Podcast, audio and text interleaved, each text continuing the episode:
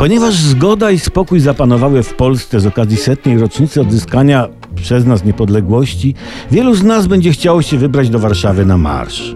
Co to jest marsz jako taki w ogóle? Jest to pochód, w którym kolumny idą w kawalkadzie.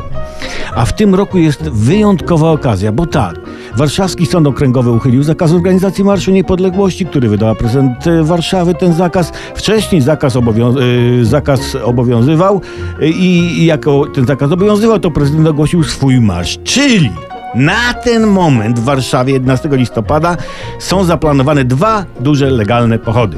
Marsz Niepodległości oraz ten organizowany przez prezydenta Andrzeja Dudę. Oba o tej samej porze i mające iść tę samą trasą. Trochę może być radosnego, acz kulturalnego zamieszania. Y, Bo na marszach nie może zabraknąć tradycyjnych, uprzejmych gestów przypominających nam o naszym polskim kulturalnym korzeniu głęboko wkopanym w glebę patriotyzmu i umiłowania ojczyzny.